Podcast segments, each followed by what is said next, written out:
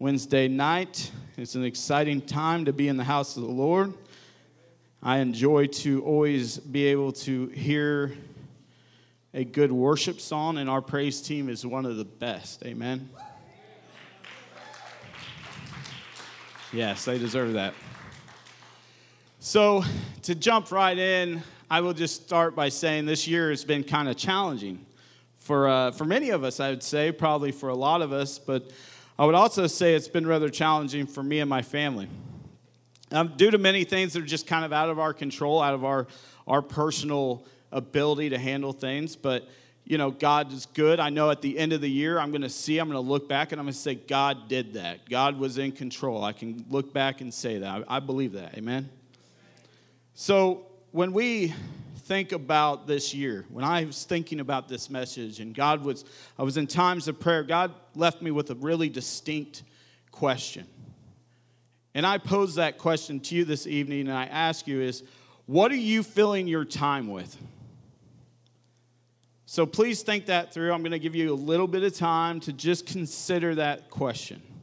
It's kind of a loaded question, really, but go ahead and think about it. What are you filling your time with? What would be on that log if I asked you this evening to bring a record of everything you did this week, this month, and this year that filled your time? So, when I ask you that, something just instantly comes to your mind, I imagine. Many of us, maybe who worked today, there was instantly something that just popped into your mind of what you did and now I've lost you for the remainder of the service. So, just try to focus. But I know that can happen so easily. And the first time that me and my wife, we, we started to really dial in our monthly budget, I was surprised how many things go unnoticed when we don't actually log them meaningfully. Now, I am advocating for that you consider the time you have been given and make a robust account of that time through just consideration and contemplation. Consider your time and give an estimated estimate of what takes up most of your time. Each of us are given 365 days, 52 weeks, 7 days, 24 hours, 60 minutes, and 60 seconds in a year. What are you filling your time with? Time is fleeting. No one is guaranteed tomorrow. It's cliche, but it's true. You might wake up in the morning, or you might not. Still cliche, but true. Now, I could quickly die of some catastrophic event right before your eyes before I'm even done preaching tonight. Now, that's not necessarily cliche, and it would be rather shocking and maybe even possibly horrifying for you all at the same time. But seriously, why would we play around with the time that we are given? After all, time is the only thing that cannot be remade. So many things separate humanity. Things like economic status, how much money you make or earn in a year, uh, the children you have or the children you don't have, political positions that you take, the career, career fields that you are in, the sicknesses that you endure, and the positions that you hold. Now, these are just to mention some things that separate us as humanity, and there are some things I didn't mention that would even separate us further. But how can we find common ground when we are schisms and far from unified? It is because there is one thing that is the greatest unifier, and we all have it in common whether saved, unsaved, out in the world, in the church, we all have this one thing in common. You and I have something at its base, humanity's greatest unifying act. And it is this time, once spent, cannot be regained. Our time will, will come and it will go. Our relationships, they will start and they will end. That beloved pet that you have, will one day go on to its rest. Amen. Some of you got that, sorry. The loved one will one day go on to their eternal reward. And the truth is, time is fleeting. And the question that I pose is what are you filling your time with? I opened tonight with Hebrews 4, and it says, The promise of entering into his rest still stands. So we ought to tremble with fear that some of you might fail to experience it. For this good news that God has prepared this rest has been announced to us just as it was to them, but it did them no good because they didn't share the faith of those who listened to God. For only we who believe can enter into his rest. And as far as for others, God said, In my anger, I took an oath. They will never enter into the place of my rest, even though this rest has been ready since he made the world. We know that it is ready because of the place in the scriptures where it mentions the seventh day. And it says, On the seventh day, God rested from all his work. But in the other passage, God said, They will never enter my place of rest. So God's rest is there for people to enter, but those who first heard this good news failed to enter because they disobeyed God. So God set another time for entering his rest, and that time is today. God announced this through David much later in the words already quoted. He said, Today, when you hear his voice, don't harden your hearts. And now, if Joshua has succeeded in giving them this rest, God would not have spoken about another day of rest still to come. So, there is a special rest still waiting for the people of God, for all who have entered into God's rest have rested from their labors, just as God did after creating the world. So let us do our best to enter that rest. But if we disobey God as the people of Israel did, we fail. The book of Hebrews is a letter that addresses those in a situation of great persecution and is an appeal not to give up. You see, the people hearing or reading this letter are running out of time. A decision has to be made. The individuals listening to these words from this letter knew that time was running out. They were aware that this was happening, but I think that they were forced into a decision that was rather difficult for them to know how to handle it. And so the big question that takes away from this that maybe they asked, is it a big deal if I stand for Jesus? I mean, is it all that important if I stand when standing is the only thing left to do? These people did not have to decide whether to enter into baptism or get filled with the Holy Ghost. These people had been living for God and now are being forced into a decision of faith. And it says, Will I continue to live for God, even though my back is against the wall in my journey of serving Jesus? So they are being asked Will I listen to spoken words? Will I ignore those words? Will I harden my heart? Will I disobey God?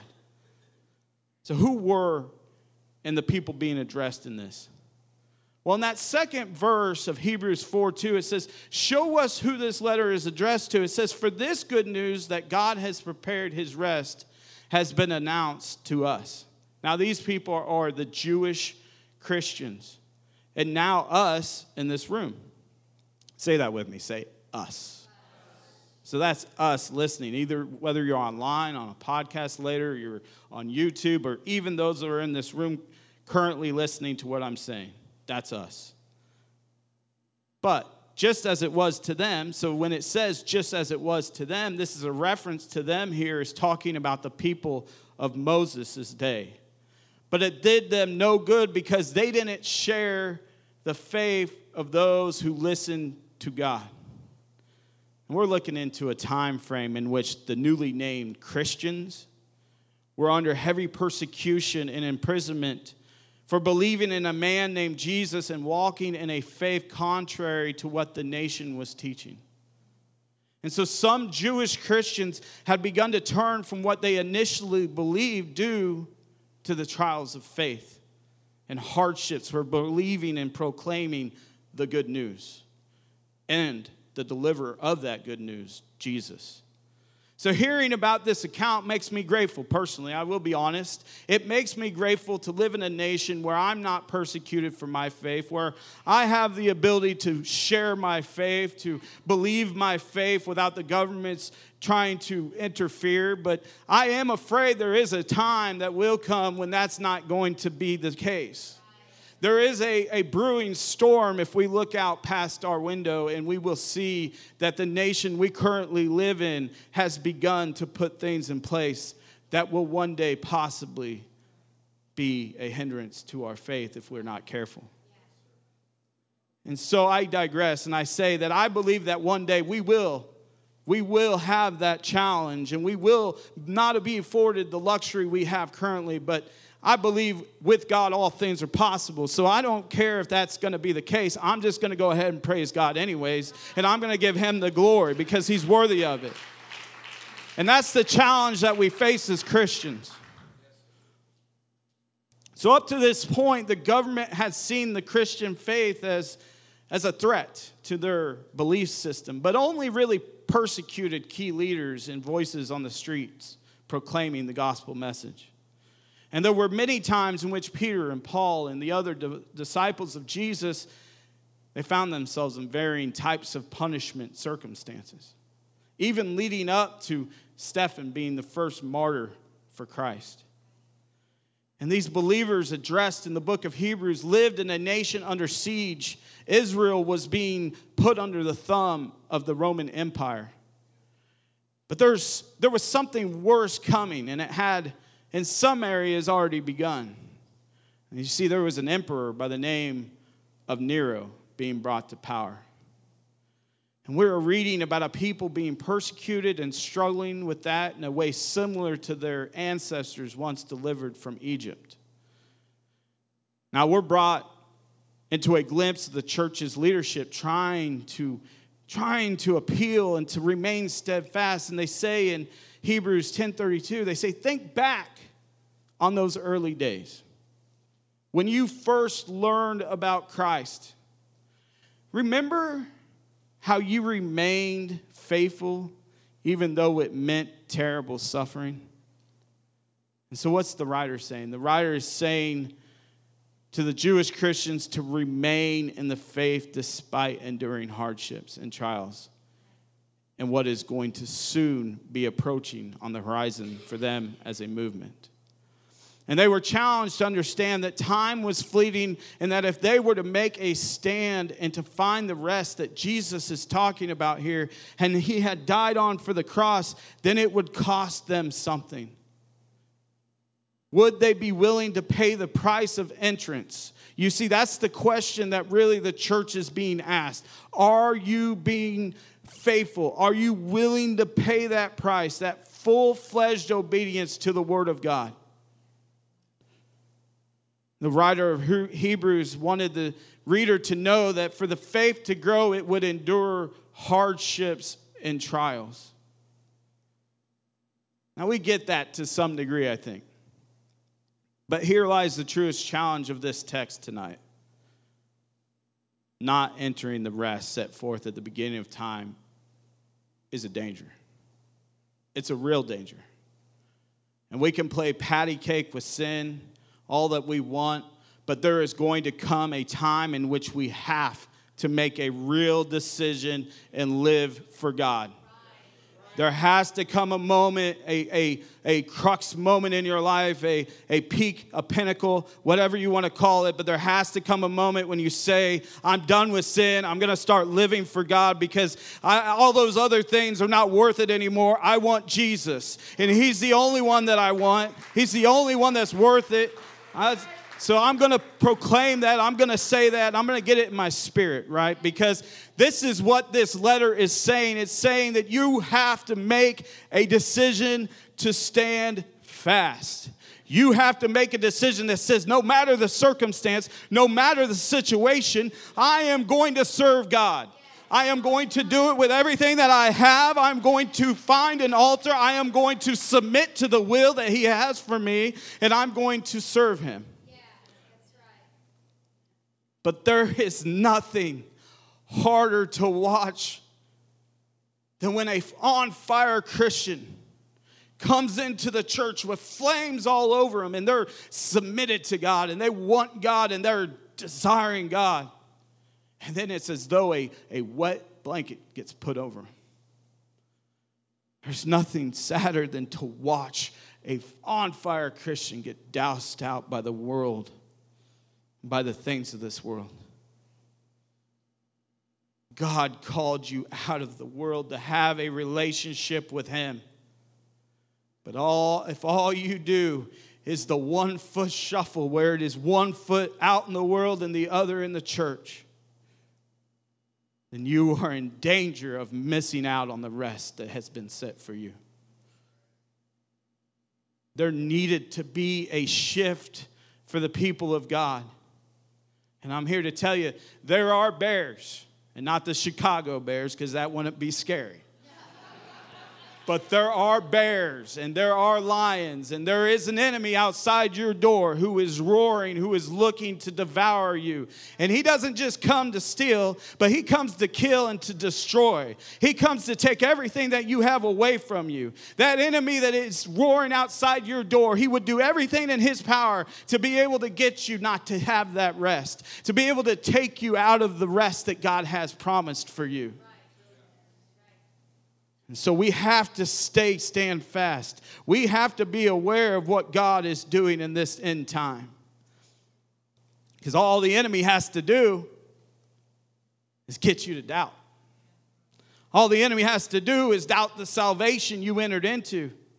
He all he has to say is, is Are you sure you should be serving that leadership? Are you sure that you should be putting such a grand importance on the doctrine of the oneness? Are you sure that it's important to be baptized in Jesus' name and to be filled with the Holy Ghost? It's all the enemy has to do of your soul is to get there in your mind's eye and say to you, Did God really say? Did God say that? It's all that enemy has to do. And so this evening, I want to remind us as a church that the people who heard this message from Hebrews, dealt with the same type of insecurities and doubts that we are dealing with today. If I tell you that the only thing that plagued their minds was a type of doubt that was simplistic and just do I serve God or do I not serve God, then honestly, I think I'd be doing a grave injustice to what actually took place. You see, these people hearing this read aloud were not thinking of turning from God because it was inconvenient to drive to church on Wednesday or Sunday. They weren't turning from God because the music was too loud or the air wasn't right. You see, the difficulties that they were facing was things like what happens when they take my child from my home and nail him to a cross for proclaiming the salvation of Jesus Christ? And then what happens when they come back for my other child? And demand them to recant their faith, or else it is death for them. Or what happens when they, when they say to me, You're next? You're in danger of losing out on the rest that is to come. And if you don't make a real decision now as to what you will do, when that day gets here, then I'm afraid you will not make the right decision you are in danger of not making that decision if you don't make it today. See, real Christianity, following Jesus, it's going to cost something. It does cost something. And for many of us, the truest cost of that relationship is time. And if I'm honest, it was time for them too. How much time will I get with my loved one? How much time will I get to be on this earth? But if God is the creator and he knows all things, which he does, he designed all things, then why is there so much pain that takes place? I mean, if God's will is always done and nothing can prevent that will from being carried out, why are we as his followers placed in circumstances beyond our ability to understand and to rationalize? And why do things like cancer and diabetes? Alzheimer's, MS, arthritis, drugs, and addictions exist? If I'm honest, it's a valid question. And the answer is simple it's because the root of suffering is sin. Sin is the greatest curse that the world has ever seen. Sin has the greatest wage ever, and it steals time, it steals property, families, patience, health, and life. And the enemy who's come to steal and to kill and to destroy is doing everything to get you into sin. And we have experienced the love of God, but what is going on to where God is saying you, to you tonight, you're, you might not make it to the rest I've designed for you. Because there is a rest that God designed for us. That rest can be found way back in the beginning where God created everything that we know today as earth and humanity and animals and insects. Anything that we would define as reality, and even the things that we don't know about that haven't come yet. There is a rest to come a place that will be our final resting place. For some, that resting place will be heaven, the kingdom that God, that Jesus went to prepare for us. Praise God. I rejoice when every lost soul enters into a covenant relationship and has that opportunity to enter into that final rest. These baptism waters, they're clean. I made sure they are warm. Thank you for doing that, Brother Jacob. I think you might have been the one, or maybe even my wife. I don't know. But thank you because I believe that God, if you want to get baptized tonight in that precious name and enter into that covenant relationship, there's an opportunity to do that. You can do that tonight. And so I also I also rejoice whenever somebody speaks that heavenly language when they are filled with the Holy Ghost for the first time and they begin to just allow themselves to be submitted unto God because that gift enters in because it's a gift. It's free. You can get it tonight if you want it. And I believe if you come for it, you will get it. But I tell you, there is a glory that washes over the individual who blessed with that Spirit of God. And there's nothing like it. I still get emotional, and I hope all of us really do when we see somebody filled with the Holy Ghost for the first time. When they begin to speak in that language and they begin to dance before the throne room of God. It's a beautiful thing to watch. But the harshest of truths is that all not all will not see that rest. Some will endure the eternal death not designed for you and me. And that is the warning if we disobey, we fail. And failure is not an option. Failure cannot be in our vocabulary when we're talking about entering into God's rest. It cannot be an option for us to not make it to that place. But living in sin is a direct disobedience to God and His Word. And when we live in direct disobedience to the Word of God, then we are cut off from the rest that He designed for us, found in that beginning of time. Now, God creates everything, and in six days, He finishes all up with the final day being a day of rest. Now, I want to ask a question, and maybe, I don't know, I'm, maybe we don't know the answer to this, but did God really need to rest? Thank you. Did God really need to rest? I don't imagine God had reached that day and said, okay, okay, that was a lot. I just need to sit down for a moment, rest, let all that kind of settle, and take my mind off that intense labor I just undertook. I mean, this is God that we are talking about. I don't think God had to rest. But I love the Word of God because God paints things for us to understand so they become simple when we analyze them, when we talk about them, when we think about them. The Word of God contains so many hidden truths and powerful principles. And so, this day of rest is, is a symbolic but also practical thing it gives us, as the people of God, time to think about God's power, the awe of God, and the wondrous works of God. That's why, whenever you start to read Psalms, you're going to see things from the psalmist that says, that always pointed to the works of God and used the language interchangeably with fear of the Lord. The psalmist would say that fear was a deep reflection of God and the trembling was an intentional approach to God. Now, our Western culture will skew that word sometimes, fear. We're going to take it out of context instantly in our minds and we'll apply it to our culture. We'll apply it to the understanding that we have of a word like fear and apply it to whatever situation we think of when we personally become fearful. Now, fear is a, a real emotional response to danger, and it's, it's honestly, it's not something that you want to ignore. Truthfully, fear can save your life when you take it seriously. Now, I don't have a lot of personal fears. Personally, I don't. But I will tell you one fear, and then you'll be able to prank me the rest of my life about it. But my fear is spiders. I am telling you right now, I have walked out in the middle of the night going to my car, and I'm walking, and then instantly I get hit with a cobweb.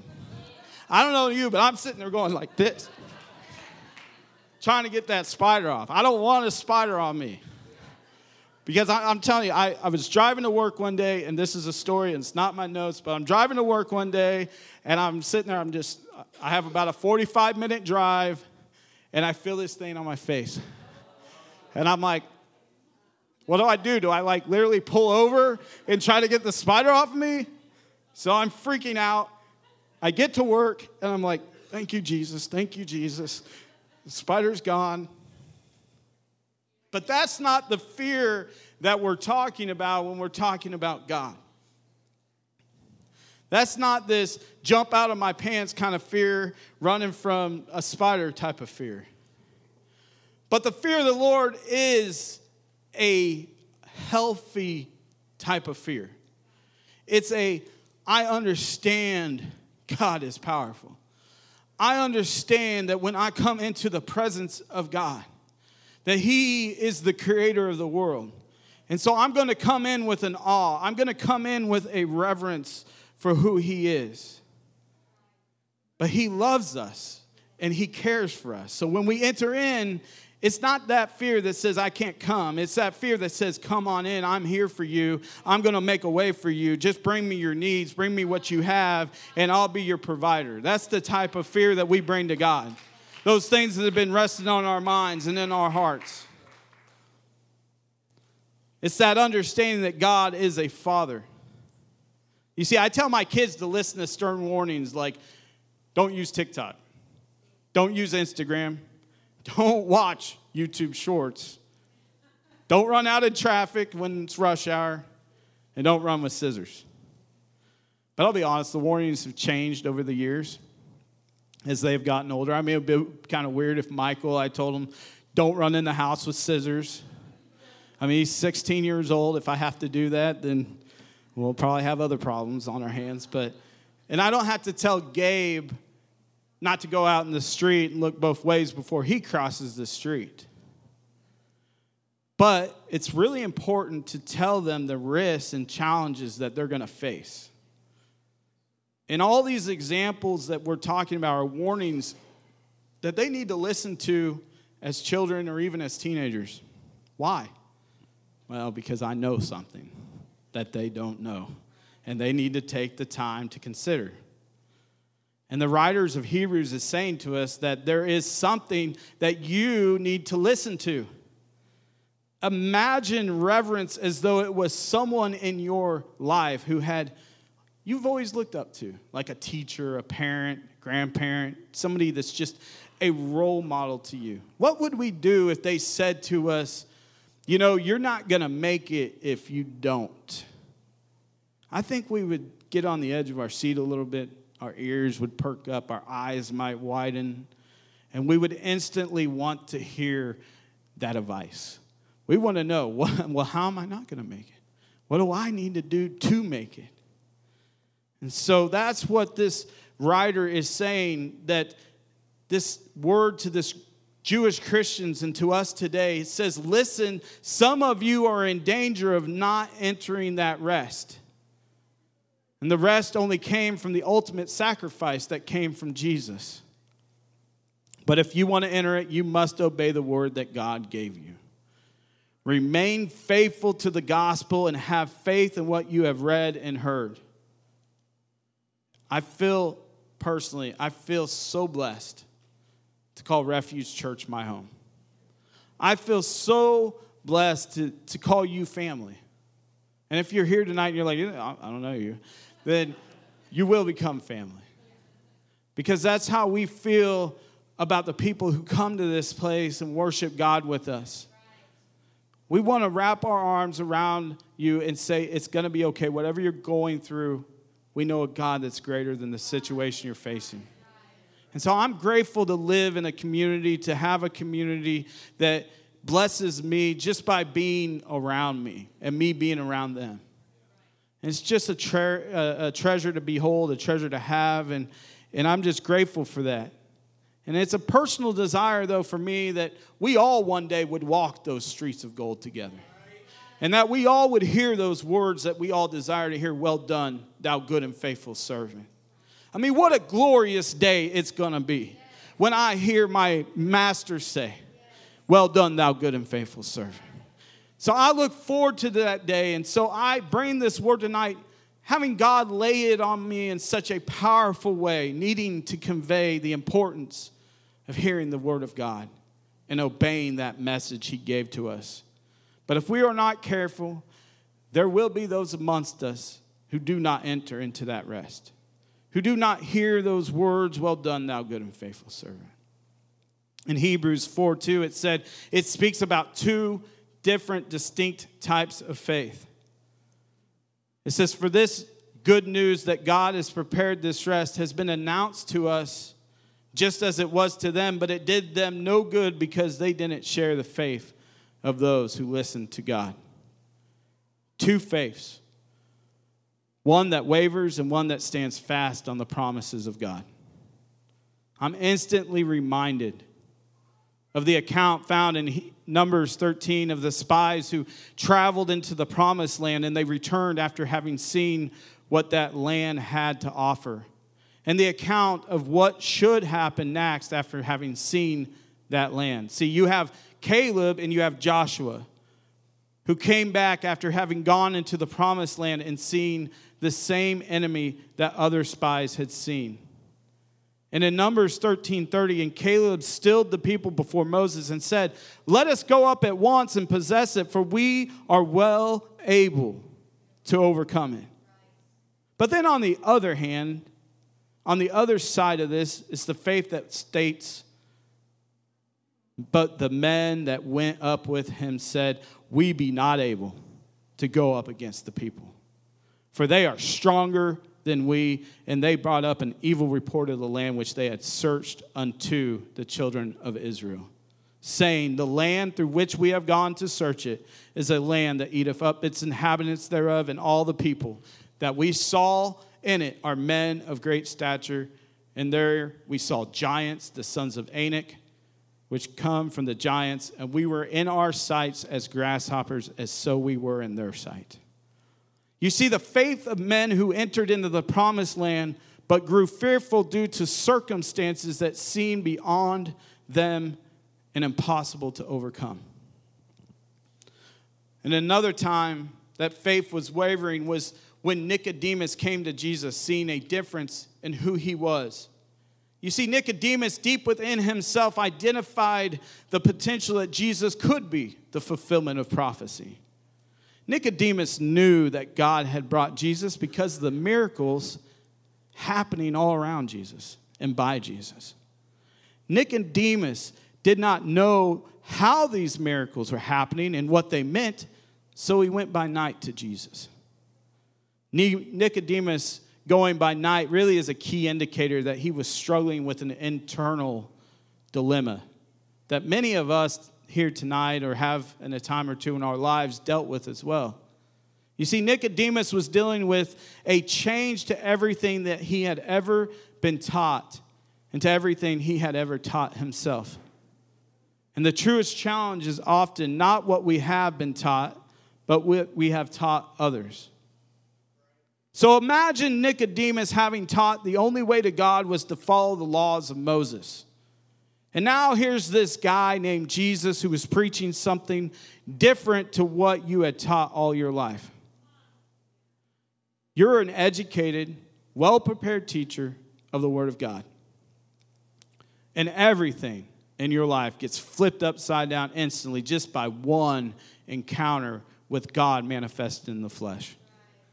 And for anyone who has ever dealt with the deity of Jesus Christ and wondered if Jesus was God and not a triune God, this account should prove to us that even the Jewish people had to wrestle with who Jesus was.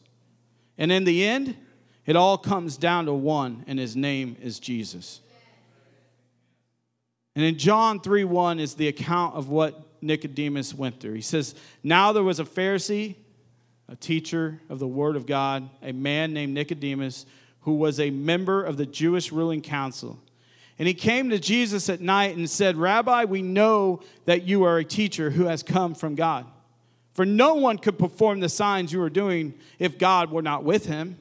And Jesus replied, He said, Verily, truly, I tell you, no one can see the kingdom of God unless they are born again. And that burning question that Nicodemus had was how can someone be born again when they're old? And Nicodemus asked, Surely they cannot enter into a second time into their mother's womb to be born? And Jesus answered, Verily, truly, I tell you, no one can enter the kingdom of God unless they are born of the water and the Spirit. And flesh gives birth to flesh, but the Spirit gives birth to the Spirit. You should not be surprised by my saying, You must be born again. The wind blows wherever it pleases, and you hear it sound, but you cannot tell where it comes from or where it is going. So it is with everyone born of the Spirit. The rest is found in entering into that baptism water and having that name of Jesus called over your life. You must be born again. And there are those who are in danger of missing out on that rest that God has brought us through his sacrifice. And like Nicodemus, it comes from a deep internal struggle of the flesh and the spirit of the inner man. And it says something similar to this. It says, I hear you speaking, Jesus, but I'm unsure if that makes sense. But if I have spoken to you tonight and given you the word that God has been dealing with me on, and you are still not sure if the baptism in Jesus' name makes sense for your personal salvation, then I must appeal to you with one final story from the Word of God. This was a parable that was given to a land in need of salvation and a way into the rest that God had for them, a parable that was spoken by Jesus. If you could just speak to the man found in Luke 16, it says, There was a rich man who was dressed in purple and fine linen and lived in luxury every day. And at this gate was laid a beggar named Lazarus, covered with sores and longing to eat what fell from the rich man's table. Even the dogs came and licked his sores. And the time came when the beggar died, and the angels carried him to Abraham's side. And that rich man also died and was buried in Hades, where he was in torment. And he looked up and he saw Abraham far away with Lazarus by his side.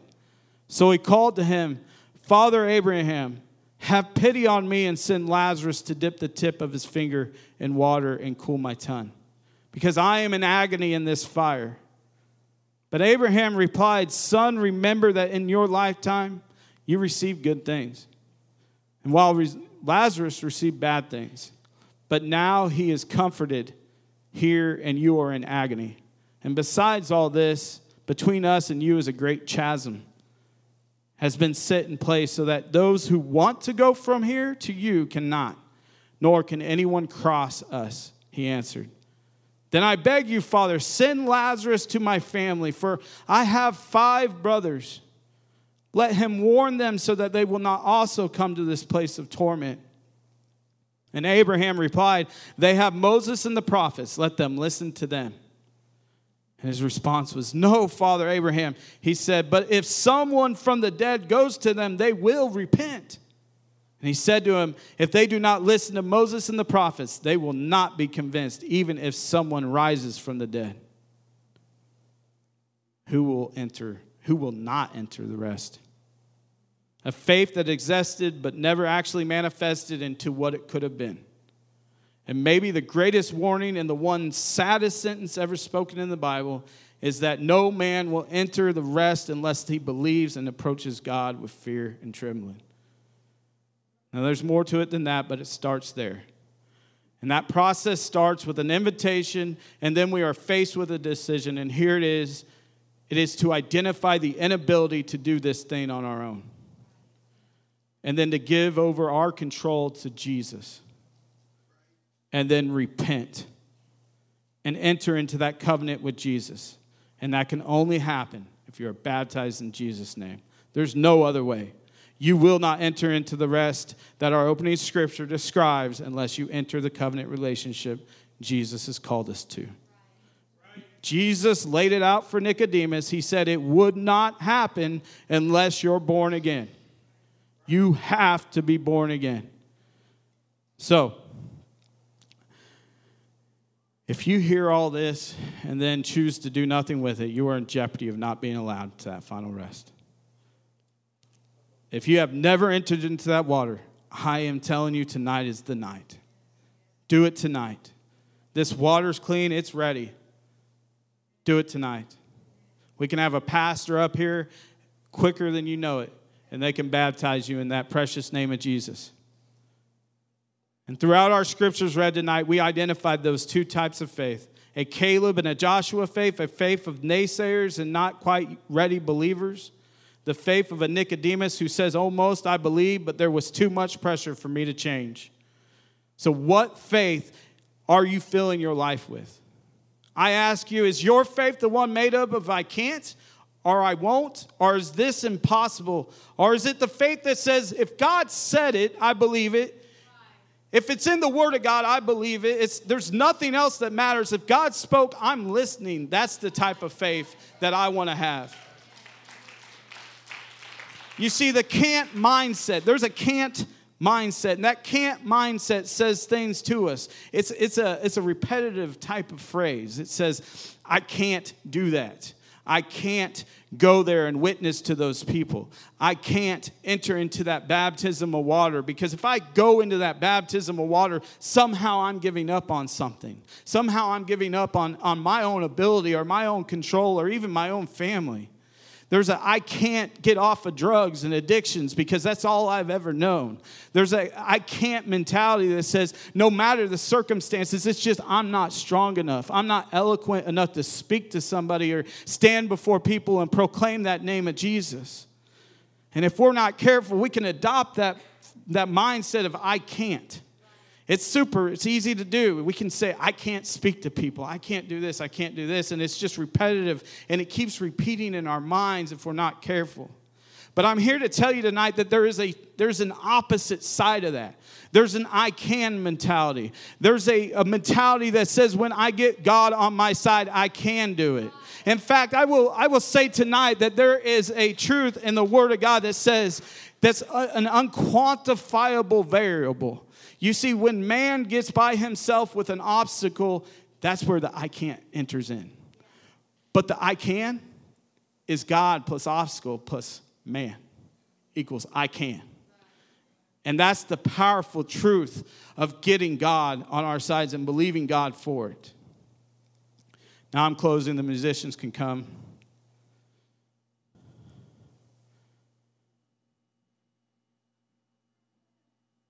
And if you will, stand with me.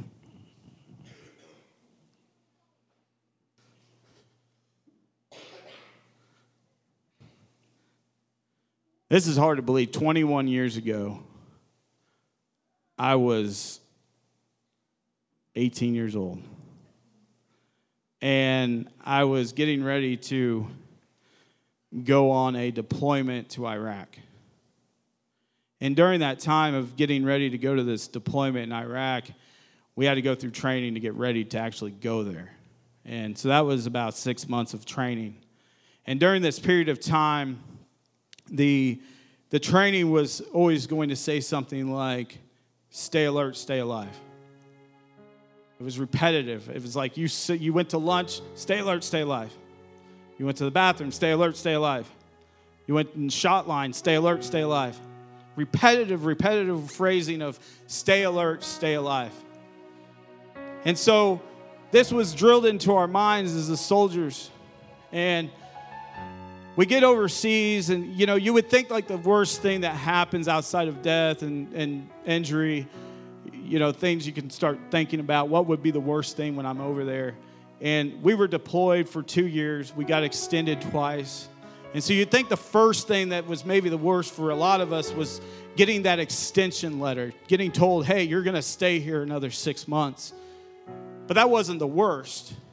And then there was a second time that they came to us and they said, Hey, you're going to get extended a second time. And, and in fact, that wasn't even the worst.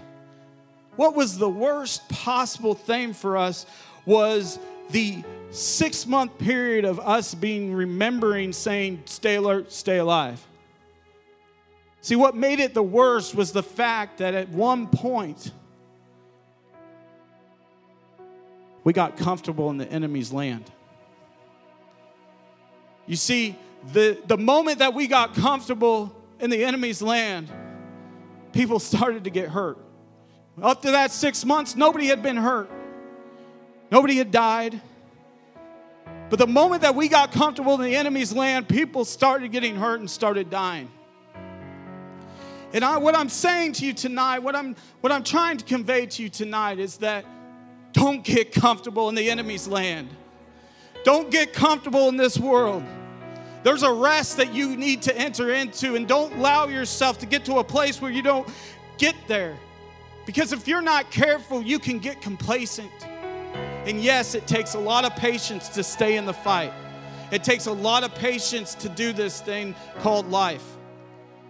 And there's a lot of enemies that would do everything they can in their power to try to get you to turn against this thing you know is true. And so tonight, God is calling us to a place to a place that we just remember that there is a war outside this house, that there is a battle being waged. Yes, some of us here tonight, we need to be baptized in Jesus' name. And I definitely hit that hard tonight, my points. But I am telling you also that for us as Christians, we have to get to a place where we say, God is the only thing that's important to me. I know that if I am standing with God, that I can make it to that final resting place that He has for me. And so I invite you tonight to these altars. Come, let's pray. Let's, let's just give God our mind. Let's allow ourselves to hear from God in prayer. Jesus, I pray, Lord God. Lord, you are mighty, you are worthy, Jesus. Lord, I don't want to miss out on that rest that you have for me, Jesus. Lord God, I want to be mindful of the rest that you've called me to, Jesus. Lord, let my life be submitted to you, God.